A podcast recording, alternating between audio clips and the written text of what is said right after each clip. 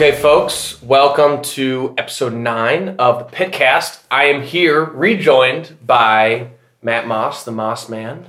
We have back on the cast a man of many names, Big Brain Bob, Bob Agra, Bob Agro, Triple B, you name it. Good to have you. Hi. And as our guest tonight, another Lord, of somewhat unsung, Lord of the Pit, the man of the people, lover of uh, reprints, Mr. Lorian Element. Welcome. Hey, thanks for having me. So we're here tonight to talk about the new hotness, kind of a uh, deviation in the in the normal routine, which is uh, middle school, a new format that got uh, announced, posted uh, by Jaco on the Eternal Central website, where he sort of laid down the um, not only the band list, but sort of like a general philosophy. I think the flair behind it, the flavor, including, you know, who needs to go fornicate themselves or whatever it was. Yeah, I like that initial paragraph where I don't know. He just describes the. It's it's clear that this format um, for him is pretty much equally as evocative as the 93 94 format. I think that's actually why um, we're having Lorian on, especially because Lorian, uh, as of course, the Lord of the Pit, has been to several old school tournaments, but I think there was something about this format that kind of like Turns reinvigorated. Yeah, I think it's like, it seems like the thing that you were waiting for. Definitely, yeah. I, uh, you know, I enjoy old school. Um, it feels a little stale to me, and a lot of the card prices uh, Yeah. are just beyond what I can spend. Yeah. Uh, on the other hand, middle school feels like extended, which I used to play back in the day, like 2003. So um, not all of the cards are included in this format that were when I played extended, but you know, I played uh, red black goblins, which is totally doable. It's actually I would say one of the Mhm. better decks in middle school. Mhm. Uh, also Psychotog. I mean, there's just there's so many sweet decks. The format uh, is not solved at all in middle school Yeah. and there's just there's a lot of room for innovation and powerful um, interactions and it's not dominated by restricted cards there are no restricted cards there's just you can either play for or the cards are banned in Yeah. Yeah, I think I think the I think the prices are, are a pretty good thing. It feels as old school has gone it has become bigger and bigger. You know, I'm, I'm sure everyone has had moments where they felt like a little bit priced out. You know, you have an idea of like a candelabra deck or a or a Bazaar Baghdad deck, and it's just not quite feasible. Um, in middle school, and you know, somebody who's a legacy player, there's pl- plenty of carryover from the Oh, yeah. the fetch lands and Not only is there crossover from just the, the wider card pool, there's also the gold border uh, Pro Tour decks, which is great. Gets, yeah. Gets uh, a lot of those reserve list cards into the pool. You can also play the modern border reprints. Not that that's exactly encouraged necessarily, but it's available. Still, you can. Yeah. You very much can. Yeah. and I, I really appreciate that i mean I, i'm all about inclusivity in uh, in paper magic you know i, I want to play when i play an opponent i don't want to beat them because i have more expensive cards I want to beat them because I figured out the metagame or you know it's a good matchup or, or whatever. It does. It seems it's this seems much more like a like a player's format. You know, the games I think should be more strategically intensive because there aren't cards like Ancestral Recall, Balance, Mind Twist that completely Dual lands. duels. Com- a, build, building a mana base has actually been like quite the challenge in this format, and the reason why, and I'm sure we'll touch on all this stuff later when we talk about staples of the format, but the Sligh deck especially is um, one that like punishes these kind of sketchy mana bases with Wasteland and Price you of know Progress. just yeah price of progress sending bird right at your face. That's the bad news for my prismatic slivers build. I think everything just is extend bad right news. to the goblet. it's like, oh man, I'm, I'm trying to just turn guys sideways, and now I can't even use a single land. Yeah, There's not so many, so we call good master matchups for that deck, is there? Hey, Yeah. I've been winning some games, dude. I went from winning like one in five to almost, we'll say four or uh, forty percent. too. I almost said four and five, but you know what I That's mean. an improvement. Oh yeah, That's a forty substantial percent would be a hell of an improvement. We've talked yeah, about- I've doubled my win rate. Yeah, we've talked From about this zero to before, one. but it must have been fun to like discover new slivers. Like you decided you wanted to play slivers, and then as you learn more, and this is this is a another you know uh, pr- more praise for the format. Um, there's so much to discover, right? Yeah, and I guess that's what turned me on. So, uh, coming mostly from the old school world and having stopped my, you know, initial, my early era Magic playing as a, growing up, I stopped around Stronghold. Uh, again, kind of at the end of when the slivers were coming up, and so that's like why I went back to them right away. But I've got kind of those sets between uh, Rath Cycle, I guess it was, and whenever Mirrodin was released, all that stuff to learn from. So it's been pretty fun just kind of trolling through the Gatherer on the website and just reading cards and figuring out what the hell does what. So Ice Age through Scourge is a lot of cards. It's 5,402 legal cards in the card pool, with the 26 banned cards in the Eternal Central. so rules. it's basically like f- five to six times bigger than old school card pool. It isn't old school like Something like 900. that. excuse me, 900 and something. So yeah, it's monstrous. Uh, compared to that. yeah, we could um, for people who are just tuning in um, and not who, who familiar. tunes in from that? just, just oh, did, did you just stumble across this obscure niche magic podcast? But a- anyone who, w- anyway, isn't as familiar or hasn't read the Eternal Central um, uh, article about it, Bob, um, could you could you give us the rundown on, on stuff that's banned and maybe stuff that's like a little 50-50, stuff that definitely needs yeah, to be absolutely. No, uh, I'm happy to do that. So first up are the anti cards. Something typical you see in all the Mhm. early Magic formats that don't do anti. So those are out. Uh, Brainstorm, one card. You know, you think you might see in the format, considering the old border. But this isn't Legacy. This isn't a four brainstorm. Four brainstorm the format, aka Legacy. Yeah, I think I think a big reason why brainstorm is banned is because um, I think people are sort of sick and tired of playing with and against that card. It's I think it's, Enough already. Yeah, enough. Like let's let's leave it out and see what other creative solutions people can come up with. And there's really just like a dearth of blue card draw available. there's no reason to further incentivize combo in this format. Let's just put it that way. Mhm. right? They have- Combo- it has a lot of tools already. absolutely. So you know that's just another one for that them to eat up. Uh, something else that might be surprising. Well, Flash is banned because you have Rector, so can't do that. Yeah, Fla- Flash is one of those cards that I think just encourages kind of unhealthy play patterns. You put a creature into play. It's I, I, I think it's synergy with Academy Rector, and there there are a couple cards on the ban list that kind of have to be banned because their their mirror or what they combo with is banned. Dark Ritual is of course banned because we allow Necropotence into the format. Right. And it's just a little bit more fair when you have to kind of figure out a way to power out a triple black versus just turn one ritual. Yeah, I think I think Jaco purposely banned a lot of the fast mana Oh, rather yeah. than the enablers, which I think was a was a smart move. Yep, absolutely. With the mana crypt, mana vault, memory jar is just too explosive. Mm-hmm. Mind twist is is a little interesting. It seems a little more fair in a in a wider card pool like this, but there there's already so much access to discard as there as it is Yeah, already. it's pretty Yeah. sick to With play him and of those. duress and all of that. Yeah, I've been playing with the I, exactly. That's the thing. because you it's bet not. it's there's no between. It's There's a no s- restricted it's- list. Right. Same with balance. Right. It's not that you just get It's one all or balance. nothing. You There's get four, four yeah. balance. Yeah.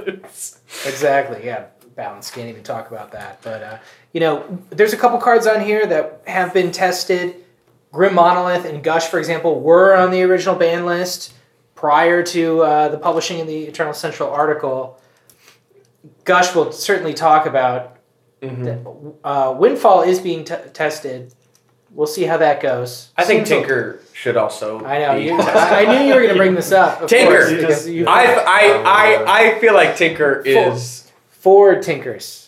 Four. Yeah, I, Okay. I, I, I feel like it's okay. And there were and there were Tinker decks uh, throughout history, and they played you know the same package of artifacts, but they're not powering out anything that's completely abusive. They're more like kind of toolboxy prison decks, which I, which I think is a cool angle on the format. I think I think it's a it's a decent archetype to bring to the fore. I don't think it makes combo more powerful. I think it makes a, a different archetype more. I. I love toolbox decks. I think Tinker's too powerful. I mean, one thing that you could do. Well, see, that's the problem. I think you would build a Tinker deck that wouldn't be uh, completely busted. But I think if Tinker was allowed, that could lead to some really degenerate play patterns. So Yeah, I'm not. I'm not convinced. I'm not convinced. But Okay. maybe, but it's it seems you know it's possible. If you want to get it unbanned, the first thing you need to do is build a deck that abuses it ridiculously and play it and see if we can crush you or not. And that'll Mhm. be that's the, sort of the measurement. So yeah, I'll just let you in and get to tinker all day. We'll see Well, I was going to ask what the testing process has involved and how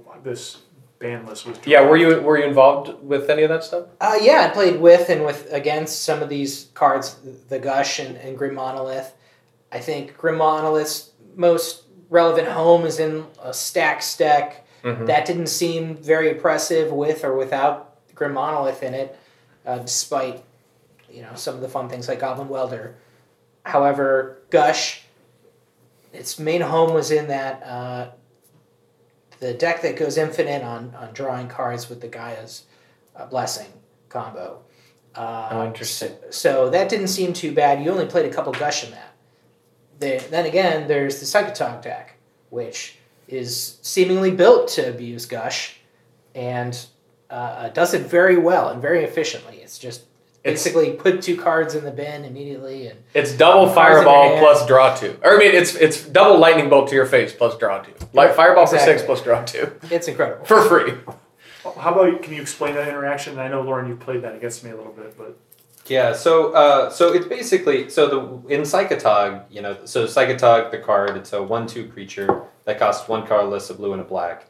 You can discard a card to give it plus one plus one until end of turn, or remove two cards in your graveyard to give it plus one plus one until end of turn.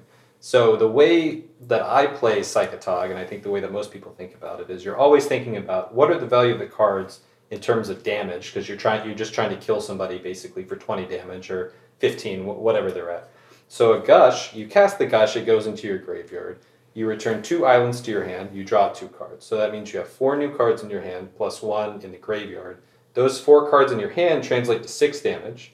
You discard them all, that's four damage, and then there's four in your graveyard. That's two more damage. Yeah. Plus the gush that you cast. So that's six and a half damage. So for nothing, for the cost of nothing, you have generated six and a half damage from that.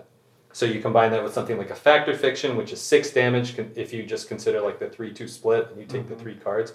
That's 13 and a half damage that you're getting just with four mana. And that can, I mean, that can get pretty close to killing somebody if you have a few cards in your graveyard, a few cards in your hand. yeah, It- it adds up really quick. or something. Yeah. Yeah, there's times when I was playing against the Psychotog deck that it felt right to like make a chump attack into their Psychotog so that they would have to um, get rid of their resources to make it smaller. Or, or, or, uh, get rid of their resources to make it bigger to kill my creature so that it would be smaller on the crackback. That Yeah. was against Slack. Uh, against Slack. Why yeah. didn't you just take the damage?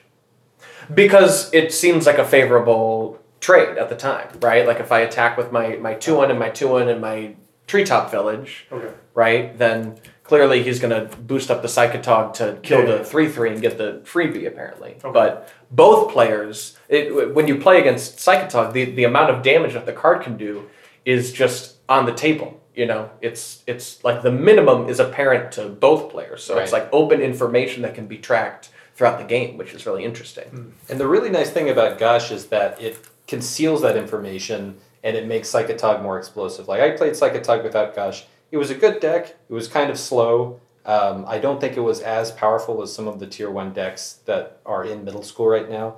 But with Gush, you attack somebody and it does not look like there is any way that you have lethal on board. And of course, you attack with Psychotog, you chip in for one, chip in for one. So they just think you're chipping in for one. You Fact or Fiction into Gush and they're dead, just out of nowhere. They That's crazy. it, yeah. Yeah, really, really powerful. I know. You always got to put a blocker in front of that thing. It's a moat a lot of the times too. I mean, the thing is an absolute house. It's a really cool deck. You mentioned uh, tier one decks. So, in your estimation, as you know, early as the germination of the format is, what what seems like the the top dogs? Uh, that's a really hard question, and I'm probably going to get it wrong. Uh, I think Psychotog is up there. Psychotog has some real bad matchups. It has lots and lots of really good matchups. It can beat a lot of control decks. It can beat a lot of uh, mid-range decks. It can beat a lot of combo decks because it just has a ton of counter spells. Uh, it isn't necessarily great against aggro. I think that's the it can just get run over before you know it, it can't counter enough of aggro's threats. It, will just get completely run over. That's Mhm. one. Some form of goblins. It's really strong with uh, goblin lackey which is a, a 1 1 for one red. Uh, when it hits your opponent, you get to put whatever goblin card in your hand you want into play for free. That's really broken and really good. Uh, so some form of goblins. Siege Gang Commander. Siege, Siege Gang Commander. He's the number one goblin. Oh god. Yeah, Goblin Ringleader also very good. Just Yeah. yeah. there's lots of there's lots of quality goblins that have been printed since Goblin Lackey was printed. Uh, a so former banned card in standard, and, and I think probably one for the watch list just because it's a kill on sight creature every time. Yep. And Yeah. it costs one. You know, you can play it like that's what that's honestly a big reason why in my Psychotog deck I play Force Spike. You have to you have to be able to interact. With it. You have one. to. It's yeah. a, it's a, if it's down there on turn one, you're mulliganing to a lackey. right. A red and a lackey. That's all you need to go off. It's really strong. But you have weapons against that in your sideboard with Engineered Plague, I think, is a really good choice Yep. against the Goblins deck. That also will uh, blow out something like Elves, which uh, I have put together right now. Right, right. It's one one black, two colorless enchantment. Uh, when it comes into play, you choose a creature type, and all creatures of that type get minus one, minus one. So yeah, it can hose goblins. It doesn't necessarily destroy goblins. I mean, there's lots of two toughness goblins, Yeah. like pile driver. There's you know, it can. That's not that doesn't just win the game on the spot. It definitely sets them back. Most elves are one one, so I would actually think it would be most. better against elves than against goblins, but it's still very good against goblins. Is it decent against Sligh? Are there like eight of one creature type, or is it, or is there creature mix usually? I've been split? wondering about that. Like, may- maybe it's worth naming humans just to get Grim Lavamancer. If there's another human in the Sligh deck, it would be worth it, but I don't know those cards well enough. I think I Sligh can't is think also of any, tier one. you know, deck. Jackal Pup, you got the Mog Fanatic. Mog Fanatic. That's things like Goblin, that. So that's yeah, a it's a pretty beast. good mix, I think, across that deck. But you know, so. definitely human is good to get rid of the Lavamancer. He's a bitch. Yeah. But- so, um, other other decks decks that seem to be you know on the Yeah. on the, the the decks to beat. I it seems to me that like standstill strategy is really really powerful. Yep. That's Yeah. something that's proven um, to show uh, good results in pre-modern, and I think most of the um, most of the decks that it matches up against, it's I think just like a timelessly great strategy, Absolutely. yeah. and in conjunction with force of will being added to it to leverage just the pure card draw that you get out of standstill. Here's it- another card that pairs old well. blue white control. Blue white blue white control. It's the best in 93, 94, and it may be the best in this format. Or Uh, splash green for Oath of Druids. Yeah. And then you really have Yeah. to get to was put back Oath. on your haunches. I think Yeah, Oath, I think there is well. an Oath deck that is tier one for sure. Absolutely, it's it might be Oath still. Yeah, A Yep. very good deck. that is super gross. What about um, what about all these combo decks that have been given um, all these tools to play with? Does anything seem extremely potent? Reanimator gets Entomb. Yeah, I've been playing with Reanimator. It's fun, but I'm not experienced enough with it to really make an informed opinion. I've just been, I've still been kind of fumble fucking around in the dark a little bit, but it's like you said, it's explosive. It can like just drop Akroma on turn one or two with extreme regularity, um, and I'm not sure that I'm skilled enough with it yet to try to fight through scenarios where the the first. Sometimes I can fight through the first uh, big threat being dealt with. It's getting it's if the second one is dealt with, the thing just collapses in a hurry. Um, and the game's over, I say on turn four or Yeah, five. it takes I just That I don't seems have pretty anything. I'm out common. of cards and Yeah. That seems typical with the format and You with all so? the, with all the combo. They're they're very vulnerable to disruption. You know, whether it be counter spells or discard and things like that. I think another great uh, couple combo decks uh, would be What the Pebbles decks. what about your Lurin deck? Uh, Aluren is a pet project of mine. I would say it's, I would say that's a tier two deck perhaps, but it's a lot of fun and it is definitely a two card combo with uh, having access to Imperial Recruiter in the format. Yeah. You know, just pairs up well. Bing, bing. You get all your cards. I've been uh, testing with some pretty punishing sideboard cards to with uh, to use with Living Wish, which is tremendous. I love that card. Oh, it's phenomenal. So there's the, the wishes is another really interesting thing that with only middle school do you use the wish cycle like it was originally designed, Which is which is you have access to the the cards that were removed from the game as well as in your sideboard.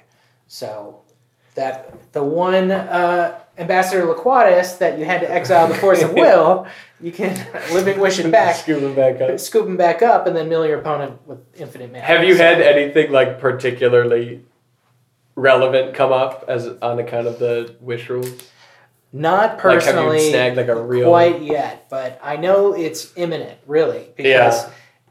playing Cunning Wish, Burning Wish, and Living Wish mostly, you know, that's it's just inevitable. I feel at this point. I'm, I'm playing so many Force of Will decks as well, so hmm its day will come, and I will report So back to the pitcast. Yeah, I need I need to hear a really good wish retrieval story. I was like daydreaming about some, but I. So this is a dumb guy question that I have, but what what was the errated or the switched the, the modified wish rule that we've deviated from?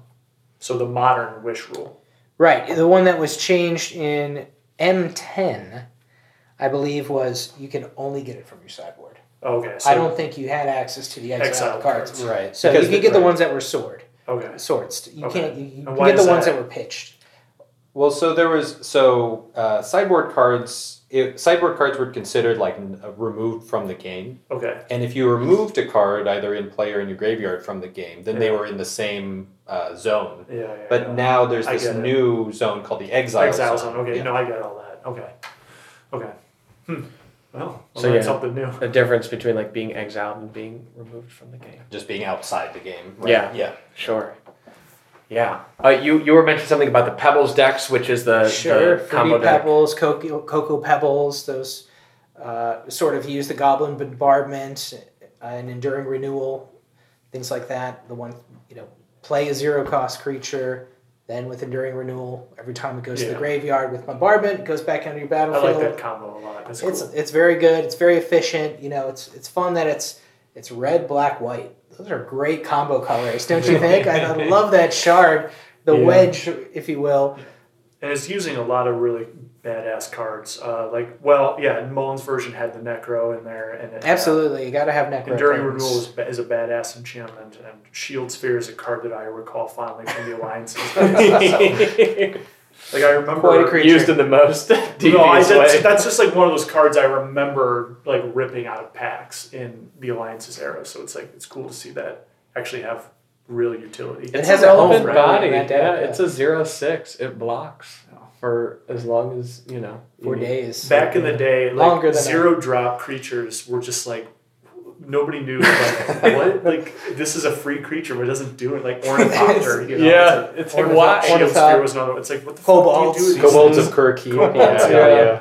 But it's just like these things are so weird. It's like it doesn't cost anything, but it doesn't It- do anything. It certainly doesn't. It's it's exactly what you paid for, really. yeah, you get what you pay for. well, that's the you know the great part of the really wide card pool. Yet it seems like a lot of the combos actually are from um, blocks that were close to each other, right? Like all the all the combos that we're talking about, you know, illusions donate are from kind of similar time frames. It seems that in middle school, as, as far as I know, the, the, the combos that we know of are the ones that history has recognized that have been in historical Absolutely, texts. So it's interesting to consider what, What else may be possible, Yeah. right? There's there's some going to be some really crazy stuff in this pool that has yet to be picked apart. But uh, it might be said that some of the best extended decks of all time would be better than all of these middle school decks. Why? Because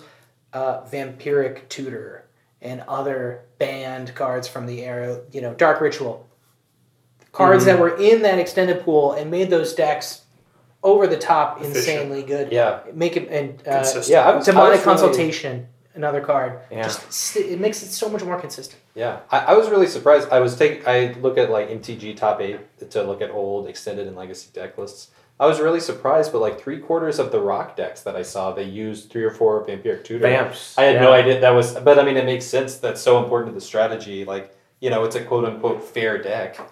Uh, but then you also just get to whatever card you need to, to beat. Needs the answer. for one black and two yep. life that's Tutor. a fair trade Yeah, it's funny. There's there's definitely decks in this format that are kind of nerfed or neutered versions of these great extended decks, and then other things that have you know received upgrades along the way, like uh, probably Psychotog, for instance. yeah, I don't think is more common. Psychotog was. Uh, I don't think Psychotog and Force of Will were ever in extended at the same time. I don't believe so. And I don't Yeah. think that it was so broken that you really saw it that much in Legacy, just like a pure Psychotog deck. There Mhm. were some uh, other other like you would see like a one of or two of Psychotog in Legacy decks, but not um, not just like a pure Psychotog. So having Psychotog with Gush and Force of Will, super sweet. Yeah, new new territory to go down. Um, I've been playing The Rock, and it's been Nobody asked. It's been The you- Rock says. it's been you know it's been painful at times. It feels like uh, everybody is doing more broken things than I am. Yeah, So it's, what brought it's you to too The Rock? fair. because it's fair, and I wanted I wanted to play some goddamn exactly honest the magic. problem. Well, I wanted what I wanted to do is I wanted to play something really fair because I wanted um, to get like a good litmus test of what felt really broken and what I could and like what problems that seemed like impossible to solve and what that I could change via deck building, right? Because I didn't want to I didn't want to encounter something that felt really powerful and then think like, oh well, you know, entomb oh you entombed a uh, Akroma into play on the Yeah. first turn. Like this deck is broken, I can't possibly beat it. It's like, well, you know, yeah, or you could sort of think about ways that you can counteract the strategy. So as I've been playing the rock, I've made some deck building decisions that are in response to You've been tuning it to tuning it to, to thrash your buddies. to thwart to thwart my friends. Yeah. So what you're saying is you changed it from the rock to the hose. to the hose, yes. Well, I don't know. It's I think I think if if you look at old extended deck lists, it will only take you so far. When you play in this format, people are going to be doing different things than the than the average field was at the time. So, you know, it's there there are many little tweaks that you can make to this deck. Like I play two Withered Wretches, which is a black black for a 2 2, and you pay one colorless to exile a card from your opponent's graveyard. And it seems like this kind of mopey grizzly bear, but it's been amazing for me. It's Yeah. allowed me to win matchups that I had absolutely no business. It is- No, it's- attacks a bunch of different decks. Yeah, right. Because graveyards are really important to this format. It's Yeah. like that's one of the takeaways. There's sort of fair deck, you know, quote unquote fair decks, and most of the unfair decks are somehow using the graveyard to huge As advantage. some kind of resource. Oh, it's I mean it's amazing as as you just go down all these decks like the Psychotog deck is killing you with damage from the graveyard. Burn is flashing back spells and using Grim Lavamancer. Yep. Uh, you know, Cabal Therapy when it's not being immediately flashed back. I, there are so many like all of the you know um, recurring nightmare shenanigans. Pretty much all of these combo decks uh, Cocoa Pebbles, it's it's a it's a trigger that actually goes onto the stack, and so you can exile the Shield Sphere while it happens. You know, Reanimator, of course, it goes without saying. Yeah. But nearly every deck except like a linear aggressive strategy is using their graveyard somehow. Or tricks. or The tricks. lone combo deck that I can name uh, from this list that has no inter- no interest in the graveyard. even yeah, though even tricks you can exile their accumulated knowledges. Fair enough. So there's there's I don't know this this kind of dopey card has has play, and I didn't I haven't seen it in any deck list. I just sort of like went on big you know gatherer searches and was like, oh my god, it's like bad scavenging ooze, like obviously. What about Oath? Can you nuke their guy, or does the Oath trigger resolve first and put their Morphling into play? It puts it dir- it puts it directly into play, but as they flip over their whole deck and their Gaia's blessing goes onto the stack, you can exile the other oath targets Yeah, that yeah, yeah. that get turned over, right? so can- or all the or all the AKs or whatever. So Okay. you can um, get yourself into a position where once you deal with the Morphling, they don't have any other win conditions, depending on how their oath went. Yeah. So there's game against that too. Big game. I I ended up splashing white in the deck because You need Um, a way to deal with the chroma.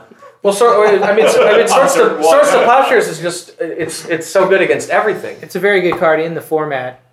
Yeah, just period. I mean, it's just one of the best creature removal cards ever printed. It's a wonderful card. It is legal in middle school, and I actually I included it in my recurring uh, nightmare deck because why not? You can splash white for. I'm splashing white for um, uh, mystic, not mystical tutor, uh, the white one. Enlightened. Enlightened tutor, yeah. Yeah. Especially for enlightened tutor, so I might as well throw some swords in as well. It's just yeah, it just handles. I mean, it's uh, you know, Yeah, it, it's, It's, like a catch-all. right. It's like you. It's my impulse was not to play Swords to Plowshares because that's played so much in old school, but it's not like the card got worse in middle No, school. good card. No, good. it got it got better. It exiles Rector and doesn't give them the enchantment. Um, yeah, putting putting cards into the exile zone as opposed to the graveyard is super relevant because you have to exile that damn Akroma, otherwise they'll just be able to exhume it back from the Yeah. graveyard again. Yeah. You can, you know, I, um, it does. It's it's it seems like it got even even better because exiling cards is even more relevant because the graveyard is such a used resource. If you exile the card, they can't recurring nightmare back again. You yeah, know, that's probably right because because I mean even just the logic of there's more powerful creatures in middle school than there are of old school. Yeah. Therefore, yeah, swords is a better card. And But but also any all right, any graveyard interaction. So what's the preferred art then for you? Is it still the is it still the old school art or is it the Ice Age art? Oh, the, I, the Ice Age is, is just aesthetically superior Yeah, I in, in every way. immediately make that switch to the Ice Age art. Oh yeah, I agree, and it's like super cheap to get the black border copy. Exactly. Yeah. Yeah, they're like a quarter or something. It's Yeah. super cheap. yeah, it's great. It's I- so it's so civilized. I agree. Ice Age for days. Got my fourth. got my play set. Got to. Love it. So we I think we got sidetracked. You were sort of going through the band list, and then we got we got super. I mean, I'm not We- sure if I don't know. We were talking about tier one. We were talking about Combo. we, were, Yeah. we most recently left off on combo. Talked about the Pebbles decks. Yep. Was relevant. And yeah, we've we've talked we and I think we've kind of uh, Trix is another cereal based deck we could we can touch on for a moment. Yeah. Go over that one. Uh, well, you know, it's it's a it's a combo deck. It's it's blue black is, is a typical way you do it with Necropotence and donate and uh, what was it? What is Illusions it? of called? Illusions of Grandeur. grandeur. Yeah. Oh, okay. So Okay, I didn't know, know that play- was the name of that deck because I played against you on it uh, a couple weeks back. yeah, absolutely. yeah, there was this really uh, uh, for for me inexplicable phenomenon of of naming magic decks after cereal. Yeah, it was a real thing for a while, and you, you even have Cephalid Breakfast, which is a deck uh, uh, in the format as Yeah. well. So that's And- even more fringy. And full English breakfast, which I uh, tried to play, kind of sucked, but I like the name. There you go. I actually like the, I like the tradition of naming magic decks weird things, and I feel like in old school there should be more of that. We should come up with more weird Well, names for decks that aren't It's, like yeah, it's, Honestly, blue red. it's usually just like the color and then the, like the base win con. So like tr- you know. Crixus Disco. Not to call tr- out our homie, but I think a one, Mr. Jason Jaco, sort of has that tendency to just name it what it is. He's the one pouring through these deck lists that get hmm. submitted, and he's just got to say what it is. It's got to be short and sweet, and it's got to be understandable. And I think he's the king of that. Yeah, when you're doing, you know, a hundred at a time, it's hard to it's hard for inspiration to hit you time after time after time again. It's got a class. But there's got there's got there's got to be a better name for you know I don't know troll disco. I, I think dis- I think disco. That's creative, right? Disco. Dis- It's That's better. disc disco. That's that's as much as he's going to give you. Good enough. But so, what else is in that Trix deck then, besides the illusions of grandeur? Uh, so you're you- basically just trying to get that out and then just yeah, you play cantrips, you play draw spells, you you play disruption, counter spell. You can play a divert if you want out of the board. It's a fun card. what is Uh, what is divert? I don't know Uh, it's it's a blue for you change the target of a spell unless its controller pays two. So it's like a poor man's uh, misdirection. Also a card you could play in that Yeah. deck. yes. Uh, just like oh, you're gonna force will. Uh, your force of will now. Force of will is your force of will. So, you know, get balled. Yeah. Shane Shane uh, is playing that in his uh, like Miracle Gro deck to you Okay, know yeah. redirect like the swords that's hitting his creature to your creature. Yeah, that deck was funny. I played against him on that thing. It Yeah. was, he had what the looter and the werebear and Sure. that flying guy, a Yeah. flyer two two guy. That is unfortunately a deck that has um, not received many upgrades because the original design of the Alan Comer Miracle Gro deck was this like 13 land, super efficient, low to the ground machine. Yeah. And you were able to use land grant to get Tropical Island. Yeah. And since the duals are banned, he's got to play a lot more forests, which are way worse than a deck. Yeah. That's trying to just cast a million blue cantrips. Yeah, I had to put the boots to him with the slivers build. I'm sick brag, dude. Yeah, the two people that hear this are going to be really impressed. Yeah, no, no. oh, sick, dude. You got him. Oh, I'll just buy into slivers. How much are sliver queens? Oh, yeah. How often am I going to cast a sliver queen? Very- Never? no, Okay. she doesn't. Here's my question about Trix. What happens if you gain two life? 20? Can the deck win? Gain 20 life? No, I mean when With your you're opponent. playing against if Oh. your opponent gains like two life, how do you win? You have to do it again. You have to do it yeah, twice. you have to do it You have twice. to do it twice, which is damn near impossible. It's hard enough landing it the first time. Like to, to land one is a miracle. Okay, to you're donate it is is I can't even explain. And to do it twice has never happened. So yeah, I'm like, all right, I'll remove skill. one counter from Spike Feeder. It's like And they're like, rats. Well, at least I have 40 life. It's like those very threatening scales so that just keep going up. Well, Yeah, it's a sick deck. It's a lot of fun. I recommend it. I have a mono blue uh, list that drives Nathan absolutely crazy. You know, you could build a deck however million ways, but not if it's a mono blue Trix deck. That's that can't happen. Oh, because it So, doesn't have ones. yeah, I actually put in really your like. comments the your, your feedback about a mono blue Trix deck and how terrible it is. I, I think I would do mono blue because I like Sapphire Medallion so much. It's a super sick card. You know, casting uh, FOF for one is just pretty much insane. Yeah, impu- impulsing for one. I don't know. Uh, You're you're able to do like way more things after you untap um, with the medallion. Man, medallion plus uh, what's the blue draw two discard true that untaps Frantic three lands? God. Yeah, that's just net value every single time. You're happy to do it. You know, it doesn't matter how desperate you are filtering through cards at that point. You're you're going somewhere with all that mana you're accumulating. Have either of you played that card in your reanimator decks? which one? I haven't done frantic search. No. Fra- Frantic. I do play it in uh, World Gorger Dragon combo. I do play that. And Yeah, then as a I- way to bin dudes. Yep, that and Yeah, I might have to look into that. It does everything Careful, all careful study being Yeah. the other. I've just yeah, that's what I've been using is careful study. Yeah, I think that's better. Obviously, it's less mana intensive, and it has sort of the same effect. But untapping lands can't beat that too. Yeah, Yeah. that's a good idea. It uh, it is. helps speed it up. And like I've already got the four careful study, I could throw a couple frantic search. It's just other options. Sure. I, I was going to say, so it's kind of curious playing with multiple mystical tutors because like I I've only played that card in a vintage format where Sure. it was uh, restricted, and so it's it's kind of weird like getting that second or even I've got a proxy third one in my test deck. Right. And so it's like, oh shit, another one. And it's like another really powerful card, and I'll just rip it to go get an entomb or you know whatever else I need. It's So- it's almost anything you need. Yeah, Another Which is- great card with World Gorger. Yeah, which kind of like what we said before is a lot is a lot more interesting. You're getting you're getting cards that like further your deck's game plan, as opposed to just independently busted stuff like ancestral recall. You know, ancestral Yeah, recall's value over replacement to pretty much every other card that's ever been printed Yeah. is vast. Yeah. You know, Exactly. It, it- usually in vintage, it goes, "What do you get? You get ancestral recall, and that's it. You know, Yeah. you trade it for an for three cards. Is what you're doing. Yeah. Uh, you know, the same thing with Merchant Scroll, another available card in this card pool, yeah, but you're not going Oh, going really? to get. it. Yeah, absolutely. oh, because it was printed in homelands, Homelands, right? Oh wow. So a four of of that card can help the combo deck out as well. yeah. It feels like a lot of uh, any deck that would be going in the Merchant Scroll direction has been going in the Cunning Wish direction instead, because I think it allows you. I think that I think Cunning Wish allows you to keep cards that you normally wouldn't want in your main deck Mhm.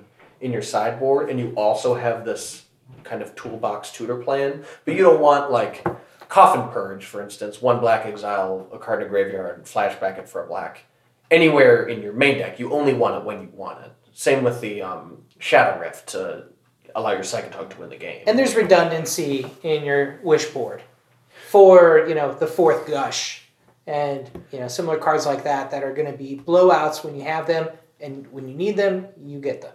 totally, yeah. I've been playing with uh, Living Wish and the Rock deck. I've been playing three because I think getting honestly Withered Wretch. I want to have like essentially six copies of, of Withered Wretch available to me.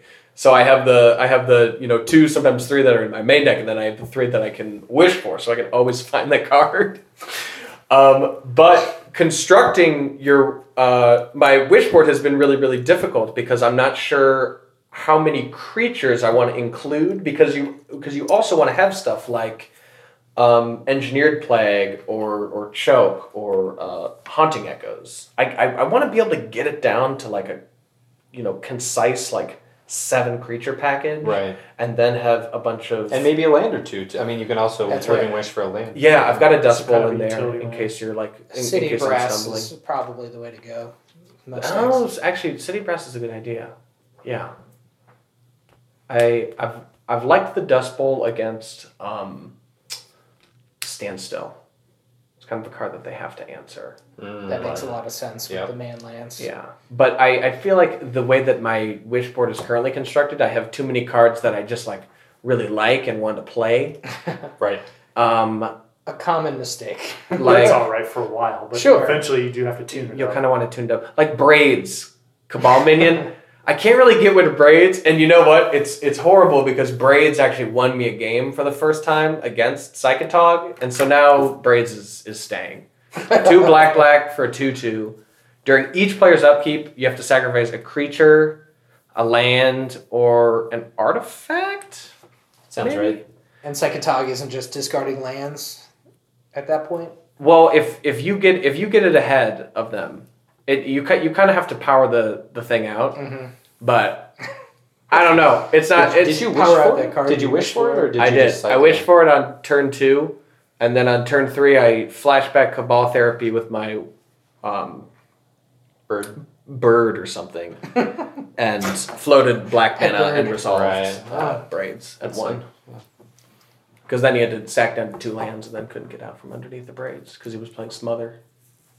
That's something a consideration Nice like of, of any of any wish board is like finding the right number of cards to wish for versus just having t- your typical sideboard cards. That's right. Yeah, so I'm trying to I'm trying to get that tuned down, but that's actually that's actually been really really fun constructing a constructing a wish board. This like toolbox plan. I love it. I love that. I love toolboxes. I just yeah. Yeah, it's so satisfying to search for the card that like solves the situation you in. It just really feels like you played better than your opponent.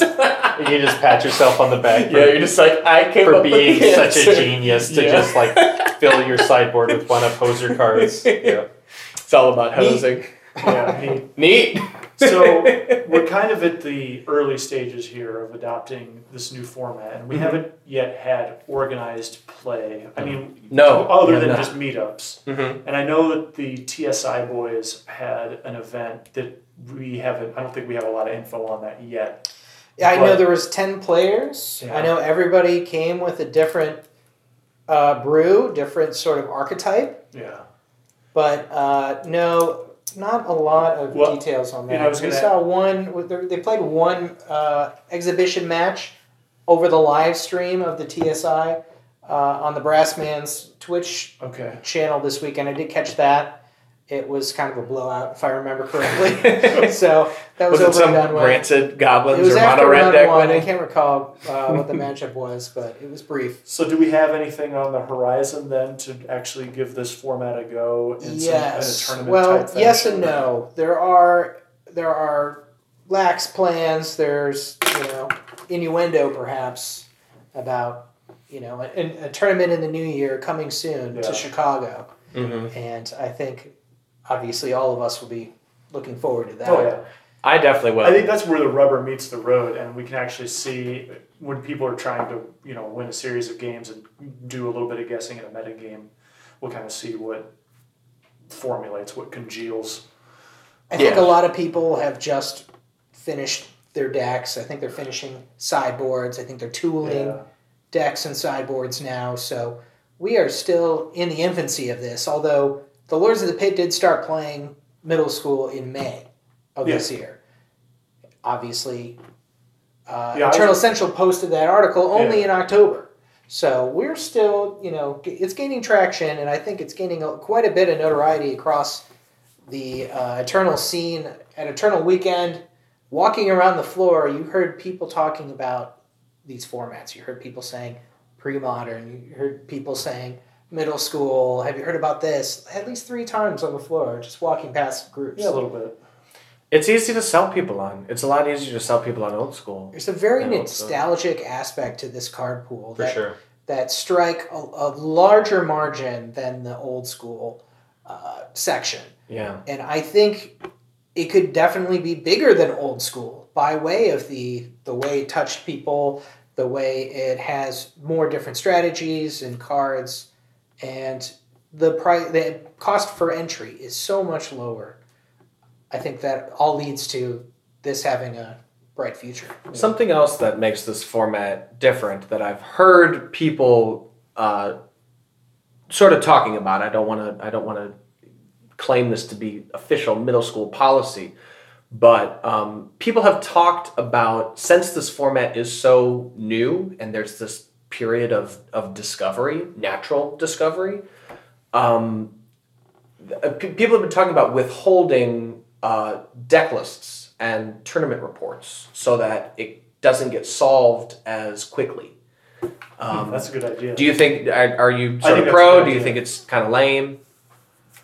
Uh, I don't think it's going to happen, but I think it's a cool idea in theory because Yeah, information will It's sort of every- Everybody likes. Yeah, it is. People like to have people click on their picture Yeah, and get that little nugget of of uh, positivity in their in their cerebral cortex. The- so, ah, yeah, that's social media the, buzz. The, the, Yeah. the deck lists are going to be out on the web, but I mean, in theory, you're right. It'd be cool to kind of keep things under wraps and then just because like the, the stuff that I know is just from battling people. Oh, that combination looks cool. I'd like to try that, or it's like I want to take that and make this twist on it, or I think off what something else I played, or who knows what. Yeah, I think deck building is um, a a skill that a Magic player um, develops that has I it, it it feels like it's been sort of lost as time has gone on and information becomes more rel- re- or readily available. I guess is what I want to say. It's kind of a chance to like flex those particular muscles that people head to. I think it's very dis, uh, de-incentivized in a lot of circles. yeah but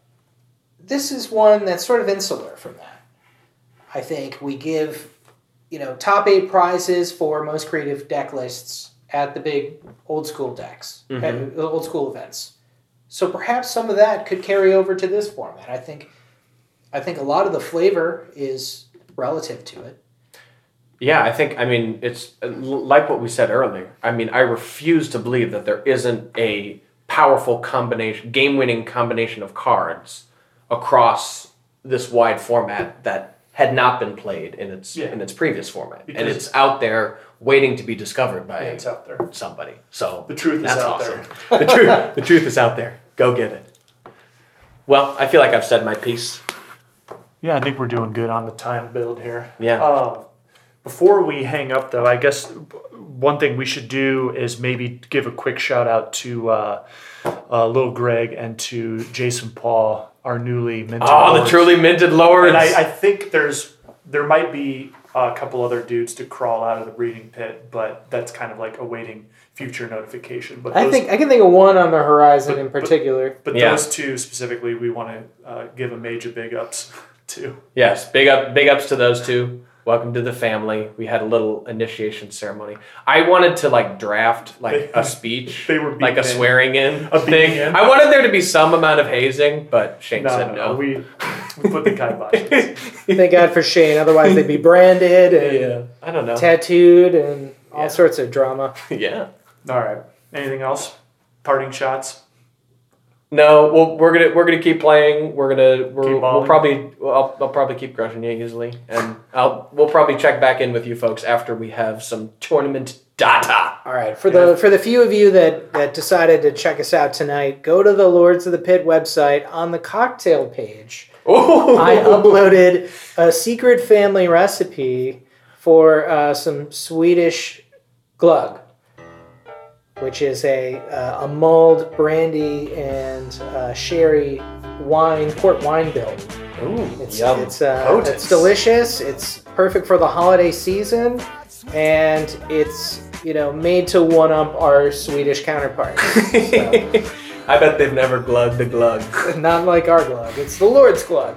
All right, cool. Well, signing off. Thanks. Bye.